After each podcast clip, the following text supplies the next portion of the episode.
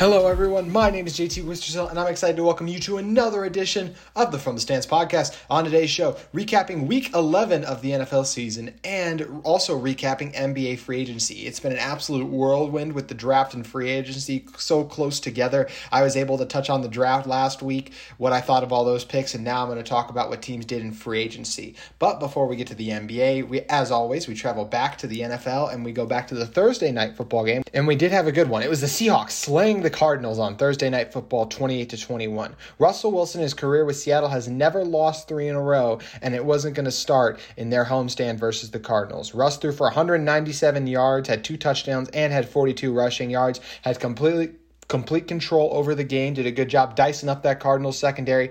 Metcalf and Lockett. Lockett didn't have the insane game like he had the time before. We had three touchdowns against the Cardinals, but a pretty good day today. And Metcalf was much more of a factor in this game. So good to see the Seahawks get back on track from an offensive standpoint in the passing game, and the rushing game was able to get back on track as well, with them rushing for 165 yards and Carlos Hyde at 79. Getting him back was huge for the Seattle team. Also, the Seattle defense play is starting to play much better round into form. They've held their last two opponents, now their last three, if you factor in the Cardinals as well, under 25 points per game. And I know it's still a lot, but they were giving up almost 30 before that. So it's a much improved defense. The biggest reason for that being is Jamal Adams is back and healthy, and they desperately missed what he provides his all around game. And Carlos Dunlap, who had two sacks in this game, the biggest one being the game clinching sack on the fourth down against the Cardinals. Those two guys have really helped bolster this Seahawks defense. And for the Cardinals, they shot themselves in the foot a lot in this game. The Dre Kirkpatrick fighting DK Metcalf, the holding penalty in the end zone that cost a safety that really made it tough for them to come back. It was just a it was a long night for the Cardinals, and they already beat Seattle once this year, which is more than they probably thought they would originally. So they'll be all right long term, but give credit to Seattle for playing well. The one bright spot for the Cardinals was Isaiah Simmons, who in this game had 10 tackles. It was probably his best game as a pro. Moving on, we have the Steelers stomping the Jags 27 to 3. Minkah Fitzpatrick and Terrell Edmunds, the two safeties for Pittsburgh, had four picks combined, two for each of them, as Jake Luton had a horrible day against this really good secondary. The Steelers did a good job constantly hitting and beating up Luton. They were, of course, abusing that all right Jags offensive line, but it's tough for anyone to block this ferocious Pittsburgh front. You also had the Steelers, who had on offense really clicked this game with Ben passing for 267 yards and two touchdowns, showed lots of control this game. Claypool and Diontae Johnson had a good game. Ebron made a nice catch as well. He's such a good end zone threat for them. And James Conner having 86 ground, yards on the ground was also a nice surprise for Pittsburgh. So a good all around game for them. The Jags kept it close early. They did they did hit score on their very first possession with a field goal, but they never scored again the rest of the day. So that's all you want from Jacksonville. Be competitive for a little bit if you're a Jags fan, and then keep the tank going strong. And this week, Mike Glennon is going to be starting for them. So it's going to continue to be a long, long year for Jags fans.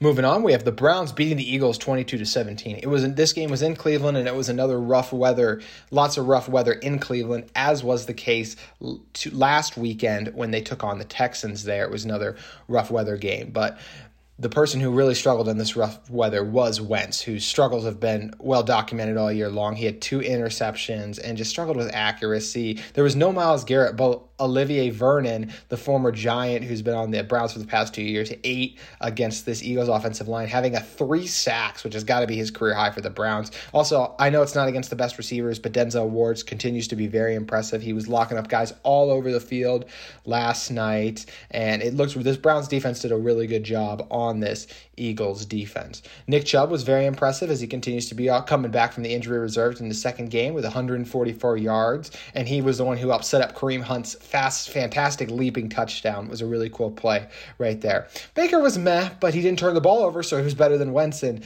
that regard. And for the Eagles, I go back to this. The NFL stands for not for long. And the Eagles roster is really showing their ace. Guys like Fletcher Cox are no longer elite nose tackles, in my opinion. And guys like Darius Slay don't look to be the same either. So it'll be interesting to see how Philly navigates this roster because it looks like, although Wentz still may turn into something eventually, the rest of this roster is might have to take a, a rebuild for the few years to get back to the form they were in. But shifting to our next game, next game we have the Saints and Taysom Hill winning versus the Falcons. Taysom Hill made his debut as a starting quarterback, and it resulted in, in a Saints victory, twenty four to nine. Hill passed for two hundred and thirty three yards and two touchdowns. Or actually, sorry, he passed for 233 yards, and they had 51 rushing yards and two touchdowns.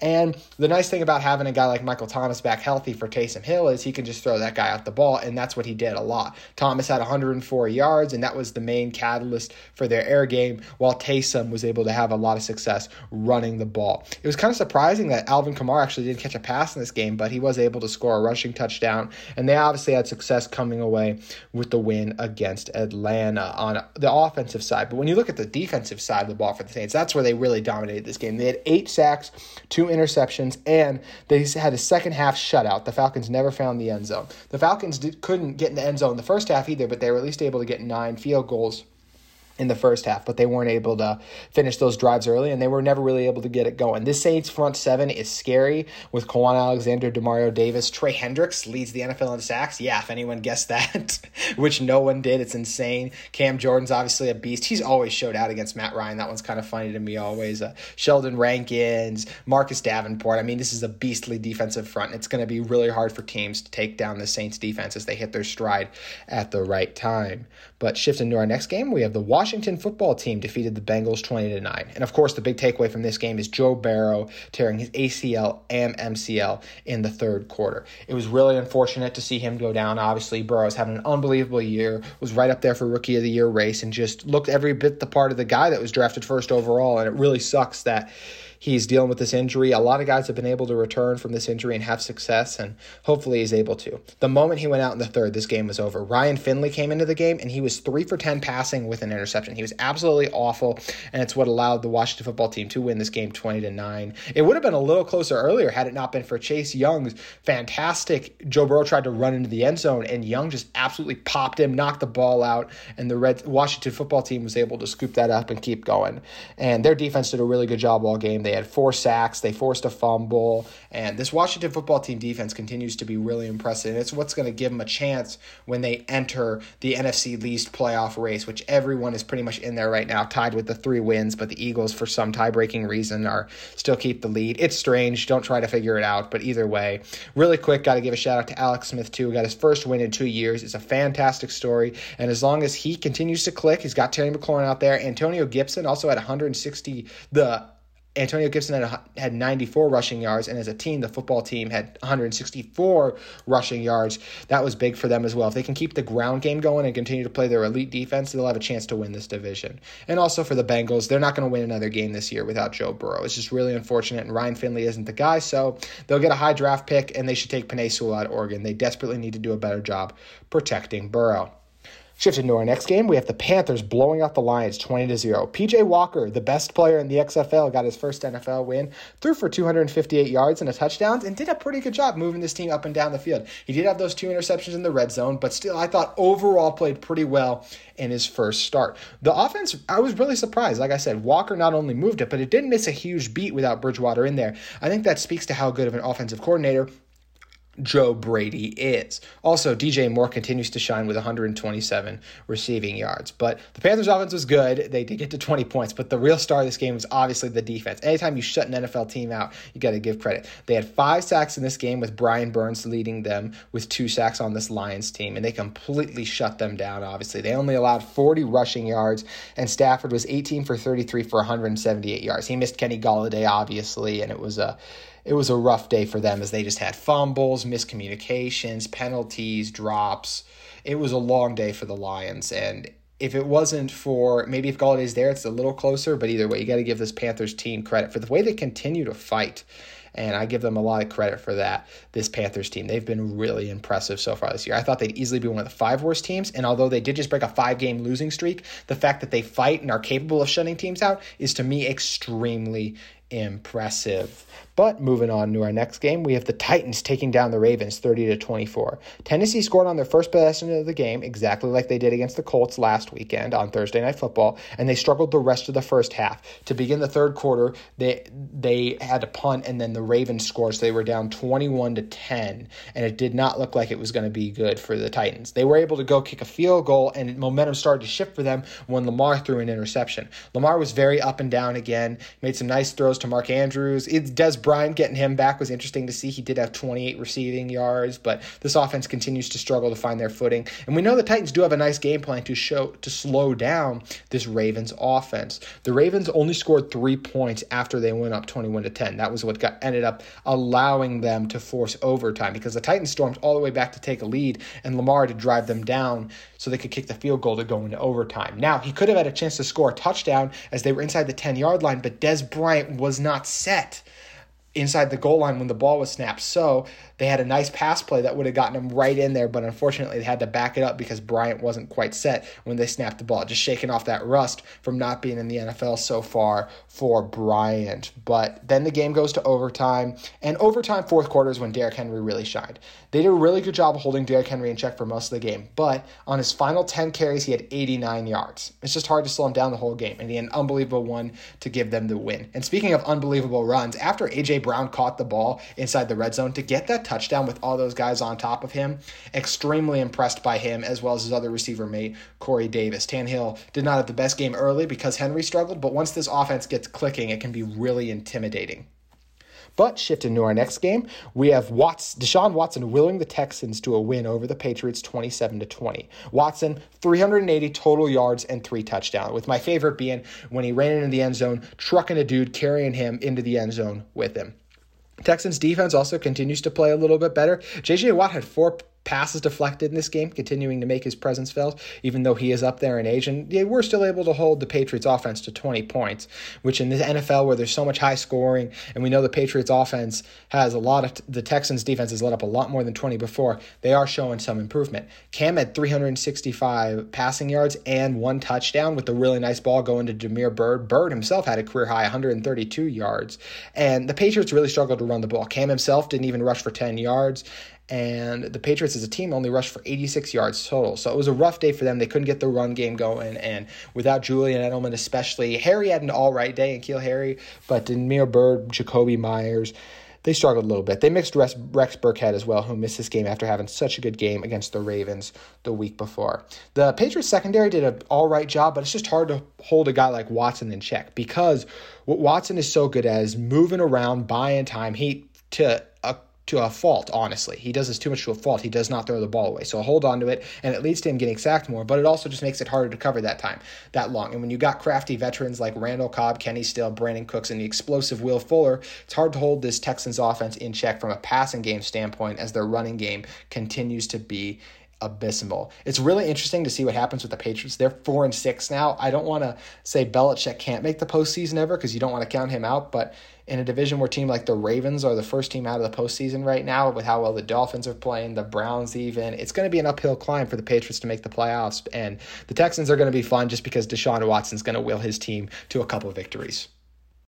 Moving on to our next game, we have the Broncos bullying the Dolphins 20 to 13. Tua scored early, taking advantage of a short field, helping this Miami team jump out to a lead. But after that, they were never able to find the end zone again and didn't even get a field goal until Fitzpatrick came in late and took over. He just really struggled all game long. The Broncos had six sacks on him. They did a great job getting pressure, and you could tell the young Tua was rattled in this game. And Fitzpatrick actually, this is what Fitzpatrick does. He's so He's a roller coaster. You're going to get the highs, you're going to get the lows. He came in and threw for 117 yards in just the fourth quarter, pretty much. He threw for more yards than Tua had the entire game in just the fourth quarter. But of course, he ended it with an interception. This is what you risk risk with Fitzpatrick. He's going to take chances. Sometimes they're going to work, sometimes they're going to not. But personally, I don't agree with the benching of Tua. I think you let your young quarterback ride out these kind of moments like that, let him learn and grow, and give him a chance to make something happen. But I understand the move because I can also see how Fitzpatrick, because of his craziness, gives you a better better chance to win this game. And if there's anyone who's earned the right not to be questioned, it is Brian Flores. He's done so many decisions and made so many smart moves that have paid off, like switching from Fitzpatrick to Tua. So you got to give him credit there. Also, got to give the Broncos some credit. Mentioned how well that defense played on the in the front seven. Secondary did a really good job. DeVante Parker only got through a couple times, beat AJ Bouye, but overall they did a good job. They had 189 rushing yards with both Lindsay and Melvin Gordon eating in this game. And also give Lock. I just think he played pretty good this game game. He continues to go up and down, but there was moments where you're like, okay, this might be our franchise quarterback. So who knows with Drew Lock, but it's just fun to watch to see what he'll become with another year in this offense too. I think after next year we'll really be able to get a good evaluation for what kind of player Drew Lock is. But good enough to get him a win on Sunday. And moving on to our next game, we have the Cowboys corralling the Vikings 31 to 28. The Cowboys defense stepped up early in this one. They forced two fumbles in the first half that allowed Dallas to take an early lead, and they were really motivated to play. And I think one of the biggest reasons they were so motivated to play was Mike McCarthy's fire up speech the night before, in which he smashed melons in front of the team to get across the point that he wanted them to play like a sledgehammer. And that's the physicality they exhibited on the field on Sunday. They ran for 180 yards. It was Ezekiel Elliott's first game with 100 yards this season, and Tony Pollard had a nice 40 yard rush as well.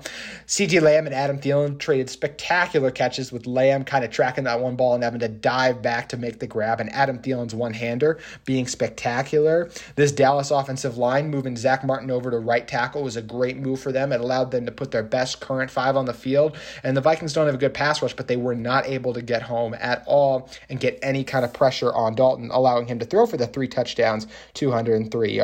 Now, the Vikings offense ate as well. This was a close game. Obviously, we get 31 to 28. Cousins, 314 yards, 100 sorry, Cousins 314 yards, three touchdowns, and Dalvin Cook had 115 yards and a touchdown. So a very impressive day for their offense. And of course, Adam Thielen had the one spectacular touchdown catch. He had another. He had 123 receiving yards, and Justin Jefferson had 86 with a touchdown. So they weren't the problem. They were able to move the ball, but the Vikings defense let up the late score, and the Vikings just got stopped four downs in a row on there trying to make a two two minute drive. They just were not able to pull it off with some mistakes happening there. So give the Cowboys credit for coming in and getting a nice win.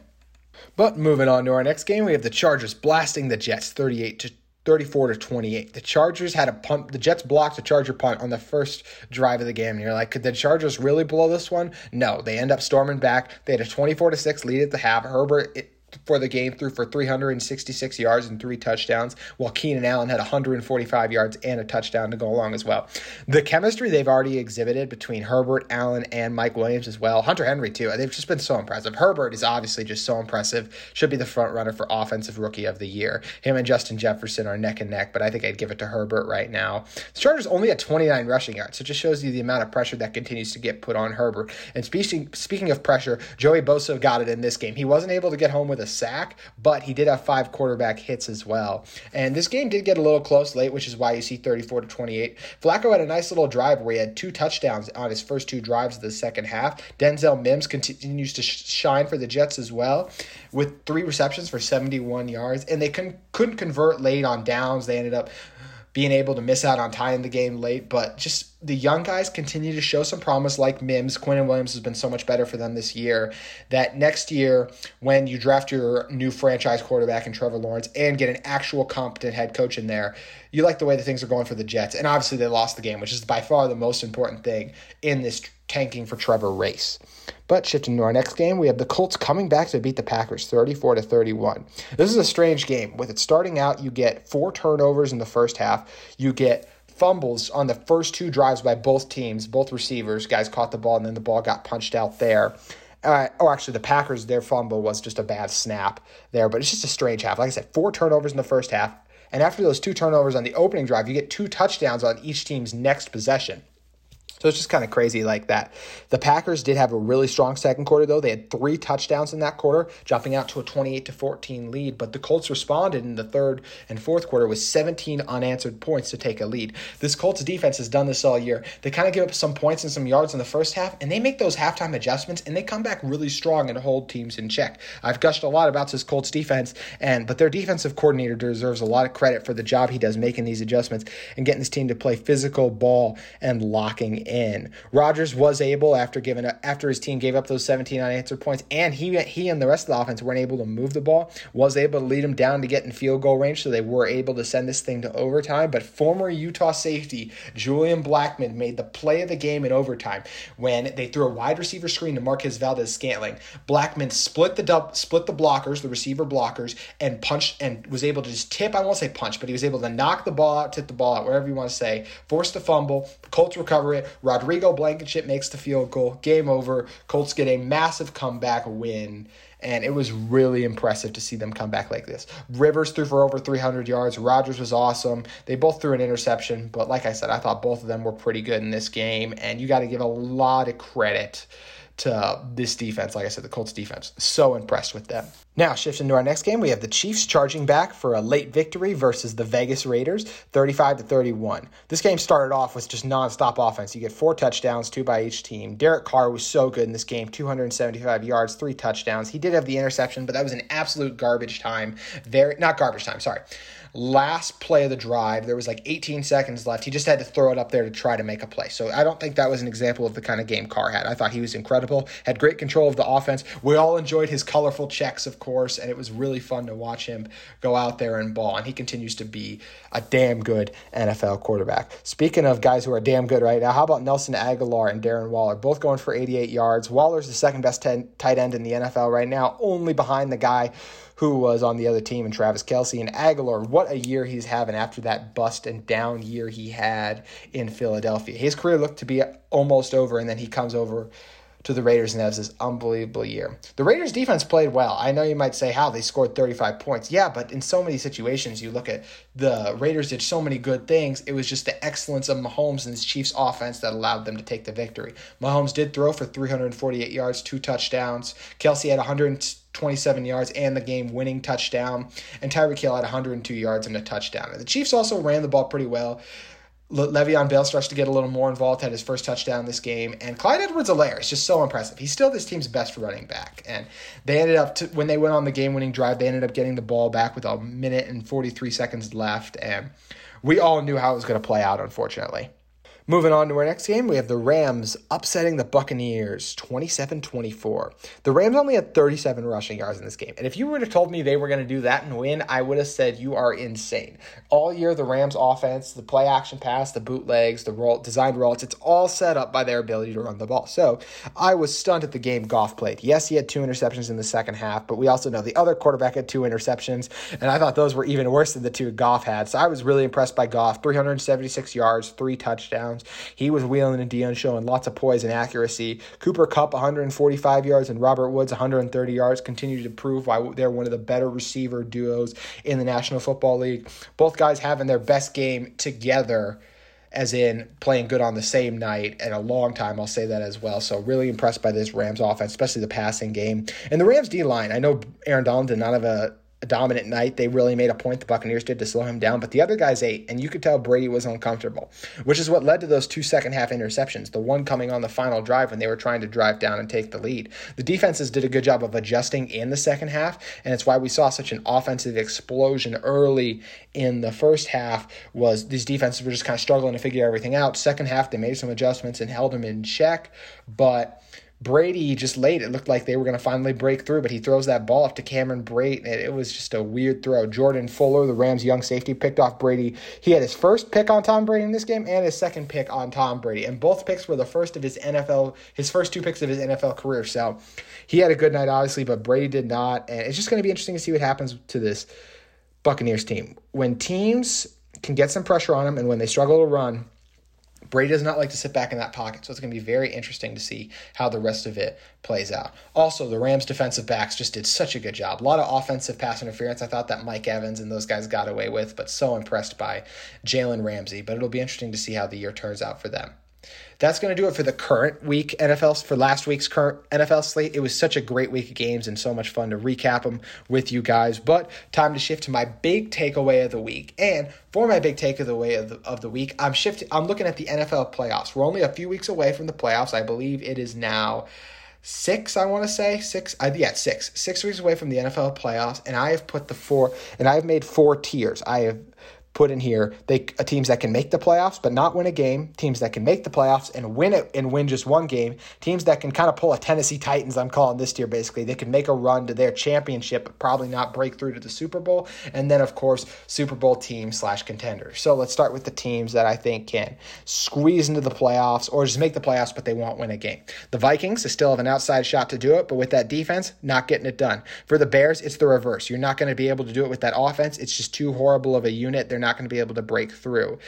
No matter who makes it from the NFC least, I don't care if it's the Eagles, the Washington football team, the Giants, the Cowboys. No one. They're not winning a game. I feel better about that than any of these other teams. The Patriots, they're just, I just think it's so up and down. Cam's so up and down. Their front seven isn't very good. I don't think they can win a playoff game.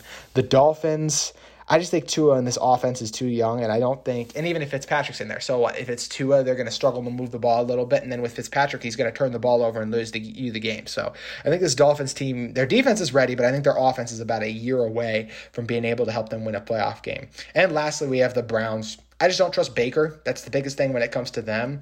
I know they run the ball really well, and maybe if they got the right matchup, they would be able to. Maybe if they play the Packers in the first round, there's a chance they could win a playoff game. But I just I don't think so. I the Browns have beaten a lot of the good a lot of the bad teams and they haven't really beat a good team since they beat the Colts really early in the season when the Colts weren't playing as well as they are right now. So, yeah, I'm just not a Brown believer. I think they're going to get into the playoffs. I do believe that, but past that, I don't think so. So, moving on to our next game, next tier, sorry, not next game, next tier, we have the make the playoffs and they could win a game, but they're not going to win two games. There, it's the Cardinals, Kyler Murray is just going to do something special, I think, and they can win a game because of that. Same thing with the Ravens. Lamar Jackson, he can do something special. And maybe this was the Ravens were the one I went back and forth the most about making a championship run. But until I see this Lamar led offense improve and win a playoff game, as good as their defense is, I'm not going to say they could make a run at a championship game or a Super Bowl or anything like that. The Buffalo Bills are also in this tier of win a playoff game, but not two.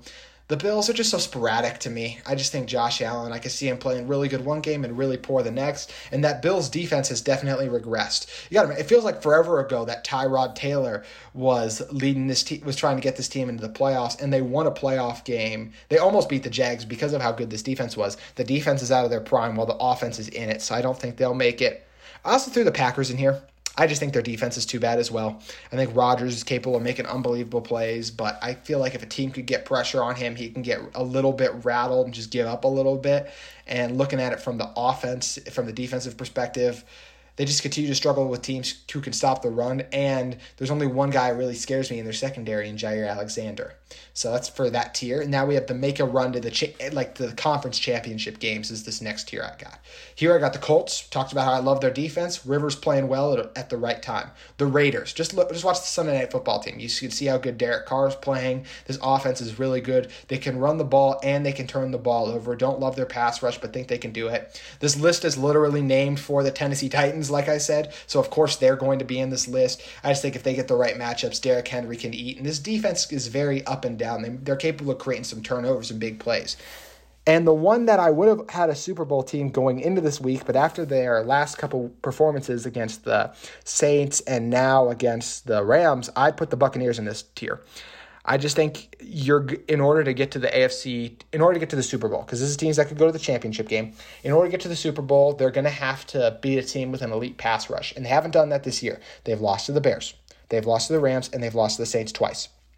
I think they're going to have to beat one of those teams in order to get to the Super Bowl, and I don't think they're going to be able to do that. Specifically, the Saints and the Rams. I don't think because this offensive line is not playing as well as I thought it could. I don't think they're going to be able to do that. So, unfortunately, they're not going to be playing come Super Bowl time. It will be a disappointing first year for Tampa Bay.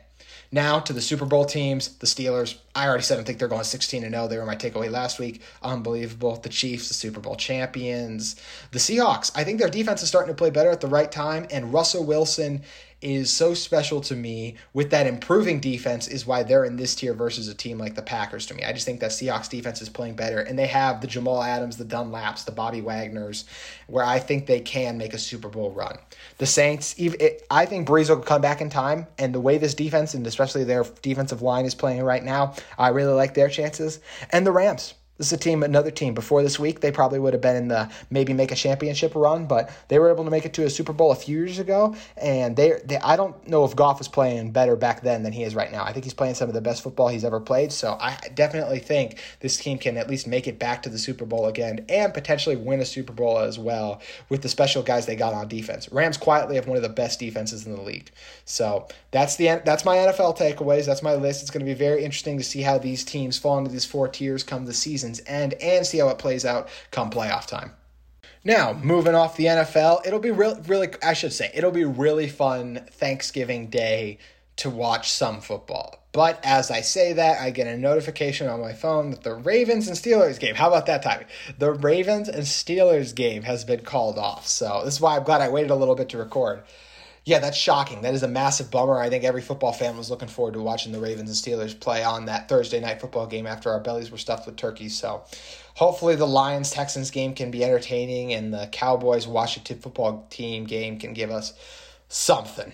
But like I said, that's it for the NFL talk. And now let's shift on to the NBA. Free agency, the NBA is officially back. We talked about it last week with the draft, and free agency was absolutely bananas with the amount of it, I shouldn't say bananas because bananas would have been like last year where we saw even more player movement, elite player movement. But there were a lot of really fun quality moves still in NFL free agency, and I'm probably just overreacting, throwing out the word like bananas because of how exciting it is to have just some NBA, some player movement, some action back, and it was really fun to see how it all shook out. So I'm kind of going to go through a list, give you some of my favorite teams that I thought really won free agency, what I thought of some of the bigger deals, some of the underrated moves, and teams I just thought flat out just lost free agency, did not like what they do. Let's start with the Atlanta Hawks, who they baffle me from the way they're kind of constructing the roster and the amount of money they're giving out now versus long term how they're going to pay some guys. But you got to put them in as a winner because of the talent they collected, and it's because of that collection of talent. I think they're going to make the play- playoffs this year. Bringing in Gallinari, he had such a good year last year with the Thunder. I think he can come in and potentially even play some small ball center for him next to John Collins, or obviously play power forward as well if needed. They bring him in on a, it's a deal's a little large for my liking, but you overpay to get a guy like him. I understand that. Speaking of overpay, they brought in Boyan Bogdanovic of the Kings, their sharpshooting shooting guard, for four years, 72 million. And with him, I think you give Trae Young a backcourt partner who pairs well from him from an offensive standpoint because of his ability to be an elite off-ball shooter. Not the best defensively. This team is not going to be the best defensively in general. There's going to be a lot of pressure on the De'Andre Hunters of the world to really lock guys down. But those two guys right there, I mean, that's the best. That's the best free agency duo a team brought in, in my opinion. I really like Gallinari and Bogdanovic. And then the more underrated ones would be bringing in Rondo, giving them a point guard who can handle the ball. Uh, something they desperately missed whenever Trae Young was off the floor was that elite ball handler. And Kris Dunn, really like what he brings as a defensive player, and his offensive game continues to improve. You hope he can just hit those threes and makes those shots. So the Hawks were I really loved what the Hawks did. These winners are in no order, but I would say 1A, 1B for these two winning teams, by the way, because the other one's the Lakers. I loved what the Lakers did. We can group in the Schroeder trade here. I think that was a great move for them. We know Anthony Davis is going to resign, so that's obviously a massive win. Montrezl Harrell, bringing him over. I think he'll be a really good bench six man for them. I think the Lakers will love the energy and the spark he provides, so I like that move for them.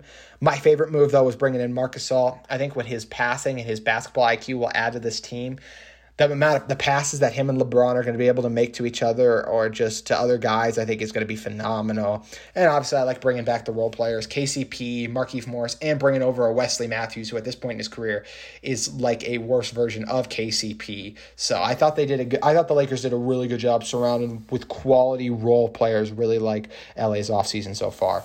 Also, the Suns were my kind of my. I said one A, one B. This would be the true number two. Would be then the Suns, or I guess the true number three if I got one and one. But you guys get what I'm saying. The Suns bringing in Jae Crowder, three years, thirty million. Huge Jae Crowder fan. Thought that was a really nice move by them. Dario Saric signed for a twenty-seven million for three years. Also getting in two quality forwards right there. I like that move from the Suns. And they also brought back Jevon Carter, really nasty, tenacious bench point guard his game is very similar to Patrick Beverley not in terms of how over the top he is, but the grit he brings defensively and the ability to be a spot up three point shooter, play off the ball. Also, Langston Galloway, E'Twaun Moore, added some three point shooters. So I like what the Suns did. And obviously, they traded for Chris Paul as well. So huge winners of the offseason either way. Now, let's get to the biggest deal of free agency so far and the biggest shock. Probably be Gordon Hayward going to the Hornets on the four years, 120 million deal. Now, originally, Gordon Hayward signed with the Charlotte Hornets back when he was with the Jazz as a restricted free agent, but Utah matched it,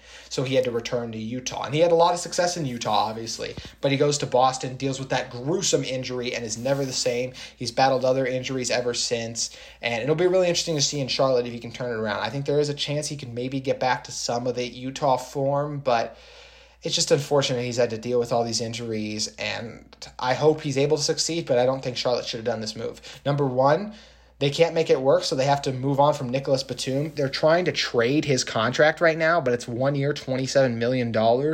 Just way too much money. So their options are do that or waive Batum and pay him $9 million over the next three years not to be on the team.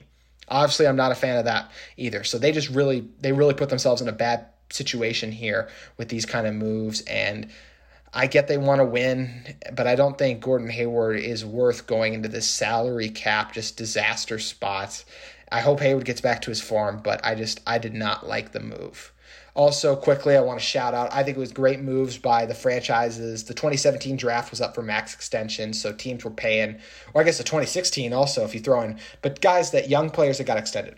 Brandon Ingram, Bam Adebayo, Donovan Mitchell, De'Aaron Fox. All great moves, all great players. You guys might think Bam Adebayo got overpaid. I promise you, he is so important to that Heat team and their culture and identity. What he brings as a facilitator and his ability to switch on the defensive end, and also a really good leader for them. And speaking of teams that kept guys in house. I did like the Raptors bringing back VanVleet on a four year, 85 million. Little bit of an overpay, yeah, but VanVleet's a really good player. I'm really high on his game. And I think the Raptors, the reason they bring guys like VanVleet back is they're trying to set themselves up because they're just a Kawhi Leonard away from a championship, we know. So they're hoping they can land a Giannis as something goes south with another star. They can bring a guy in and still form a formidable team that can still contend for a championship. Moving on to another, some other free agent deals that I really like. Some quality guys, big, bigger name guys. Some nice moves here. Paul Millsap back to Denver. He's been a big part of their culture. And after they lost out on Jerami Grant, I thought it was nice to bring back a power forward who especially will bring some intensity and grit on the defensive end. Joe Harris back to the Nets. You need that spacing next to Kyrie and KD, and potentially that third star, who we all know that could be. Serge Ibaka to the Clippers. I think he should be their starting center. He's better than Zubac. And this is I like this move by the Clippers. We're going to get into some of the things I did not like about the Clippers, but I thought this was a really good move. Two years, 19 million. What he brings is a shot blocker and floor spacer. Love that for them. Malik Beasley for the Timberwolves. This one is shocking when you factor in Ricky Rubio, D'Angelo Russell, and Anthony Edwards. And now Malik Beasley. That's a lot of really good quality point guard, shooting guard, kind of guard players just in general. So interesting signing there. But Beasley did average 20 points per game for them after the trade coming over from Denver. So makes sense as well. And finally, I did like the Aron Baynes. Uh, Acquiring for the Raptors. They signed Aron Baynes. I think after losing out on their starting center in Marcus Gasol, this was a nice move for them was to grab Baynes, the guy who gives you intimidating post presence and can space the floor. So those were kind of some of the bigger name guys, which bigger name with an asterisk, obviously, when we get to Aron Baynes. But I want to move on to some underrated moves. I thought these were teams who kind of like added a lot of really good quality role players. I thought. First, the Celtics really like bringing in Tristan Thompson. He should start at them for center. I think he's better than Daniel Theis, especially from an offensive standpoint because of that offensive rebounding. Can he shoot as well? No, but he's going to give you lots of second chance points. Jeff Teague, an elite backup point guard. If they go down with another Kemba Walker injury this year, Teague can step in and do a really good job filling in there. Next, you have the Rockets. DeMarcus Cousins on a one year deal. I like the move if they're going to run it back. So that's the question. Are they going to run it back? Now, the fit, bringing in Christian Wood and him is very interesting. I don't know how well those guys fit together. They're going to go from small ball to big ball, but Wood has shown some touch as a three shooter. So I think they're just going to play a really big starting lineup with if everyone stays at the moment, Russell Westbrook, James Harden, PJ Tucker, DeMarcus Christian Wood, DeMarcus Cousins. So it's a big lineup, but I'm interested to see how it works because I do think Wood is a really good quality player. He had a very good stretch run before the Detroit season was ended, post All Star break, really good. And then obviously Cousins, we know how good he was before his injury. And a they worked him out and said he showed signs of being healthy. So hopefully he can get back to even slightly the form he was all those years ago with the Pelicans when he first had that gruesome injury and then re-aggravated it with Golden State. For the Rockets, Sterling Brown also, I'm sorry, staying with the Rockets. Sterling Brown also was a nice underrated move for them, a guy who could come off the bench and semi replace Robert Covington. For the Heat, you have Goran Dragic. They brought back him on a two year, 37.4 million deal. I like the move there. Dragic was such a huge part for them. And I think if he would have played in the finals, they at least would have had a, a better chance than they did if he had been healthy. Mo Harkless and Avery Bradley, you bring in some veterans with some defense. Bradley plays the two guard. Harkless, those guys are three and D guys, fit in perfectly. I hated giving Meyers Leonard two years, twenty million for them, ten million for years for a guy you could not even play in the finals. I thought that was not a good move by them. Also, Portland Trailblazers. We know they acquired Robert Covington in that trade, but bringing in the athletic freak that is Derrick Jones Jr., re-signing Rodney Hood. He's a fun player. I think he can give a microwave score off the bench. Harry Giles at center he had so much potential still. If you guys can remember back to when he was at Duke, so it'll be interesting to see what Giles can come if it's some time and given the chance to grow and show he's healthy. Carmelo Anthony for one year as well. Melo gave him some nice moments. So I think if he's committed to come off the bench, that's a good move as well. The Milwaukee Bucks, Bobby Portis, Robert Pat, Bobby Portis, Pat Connaughton, DJ Augustin, Torrey Craig. A great correct collection of role players right there. Guys who can hit some threes for you. And especially with guys like Craig can give you some nice defense. The Jazz bringing in back Derrick Favors. They love what he gives them, obviously, from the center possession position his defense. Maybe he starts at power forward, but I think he should be their backup center. Jordan Clarkson obviously was a revelation for them as a six man. The Warriors bringing in Kent Bazemore. We know they acquired Kelly Oubre via trade as well, and Brad Wanamaker. I think especially Bazemore and Oubre though really good moves for them that could help them out as they make this playoff run led solely by Steph Curry.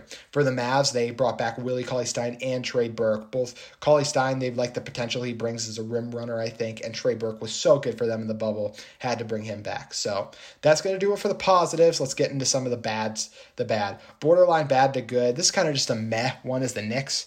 Elfrid Payton, Nerlens Noel, Austin Rivers, and Alec Burks. When you talk about Austin Rivers and Alec Burks, you're basically talking about the same player. A two guard slash point guard who's going to be, who's a ball dominant player who's going to take most of the shots. Don't love that move. And then Payton, Noel, I mean, I don't know why you signed another center.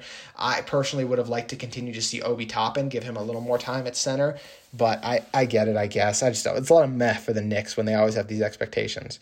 Now, on to some of my losers of free agency. The Pistons. I liked Jerami Grant and I knew he was going to get overpaid, but three years, 60 million to the Pistons. What do you want this guy to do? Do you want him to be a scorer for you? You just don't need his services. What he does best is elite three and D. And I feel like they're going to ask him to score now that they're paying him 20 million over the next three years. So I thought that was a bad deal. So was the other Denver Nugget they paid in Mason Plumlee, three years, twenty five million. I, I don't get that at all. I don't know why you pay Mason Plumlee three years, twenty five million. Why would you spend so much money on a backup center? They brought in Jahlil Okafor and Josh Jackson. The Jackson move I actually really like. Take a swing on a guy who was a top three pick only in twenty seventeen, and Okafor we know he's still so young and got some of that upside too. So, but especially those first two deals, just did not like him. The Wizards, Raul Neto and Robin Lopez. What are we doing here? Especially for the Wizards, they have so many get these power forward guys. I like lineups that include Rui Hachimura at the center a lot, and we they, we know they have Thomas Bryant, so I don't think they really needed Robin Lopez. Neto was really bad last year for the Sixers, but for some reason they always play him. So we'll see if the Wizards do the same. And I thought they really overpaid for Davis Bertans. I would not give eighty million for five years out to a guy who only thing he does is an elite three point sniper. It's the only thing. He's not this great rebounder. He's not this great defender. He's just a floor spacer. That's all he is. And you have a ton of power forwards, anyways, with Hachimura, Bertans, and I just I don't like that fit there. I don't think that was a smart move by them to give him all that money. They also drafted Deni Avdija, so another forward that just is gonna pile up in there. The worst, the biggest loser of free agency for me was the Clippers. They lost out on Rondo. They desperately needed and wanted a pass first point guard. They couldn't find him, and they gave Marcus Morris 64 million for the next 4 years. Marcus Morris did not fit out very well with this Clippers team, I thought. It's another ball stopper guy next to George and Leonard. I just did not think that was a good move for them. I thought they should have moved on for him and focused more of their money on finding a true point guard they really could use to play next to Rondo, next to play next to Patrick Beverley. I thought that was the biggest thing. So I just oh, and then they signed Patrick Patterson. So another boring move, a guy who will only play for them in the case of injuries, who you hope can make some threes. That's what he's built his career on. But not a fan of the Marcus Morris move. I didn't think it worked well enough last year. I thought they had other needs they should have prioritized. So the that the Clippers were my biggest losers of free agency because I think the Lakers so clearly got so much better, and I think the Clippers got the same or honestly even stayed worse if you consider. I, I did like the Ibaka signing, so that maybe got worse is a little far, but just stayed the same. So it's very interesting for them. But guys, that's to do it for this edition of the From the Stands podcast. Thank you guys so much as always for listening. It's always fun to recap what's going on in the sports world, and the NBA is so fascinating right now. It's just interesting with all the player movement, and we know the start is right around the corner. So thank you guys as always for listening and signing off.